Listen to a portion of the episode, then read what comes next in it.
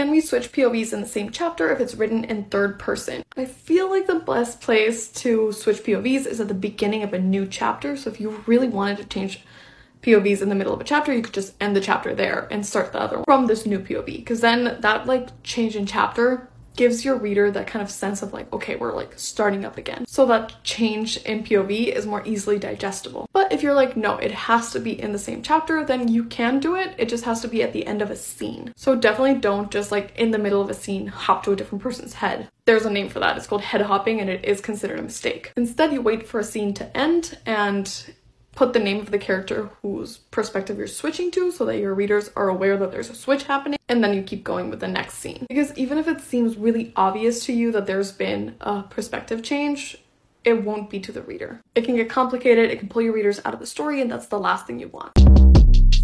Short Cast Club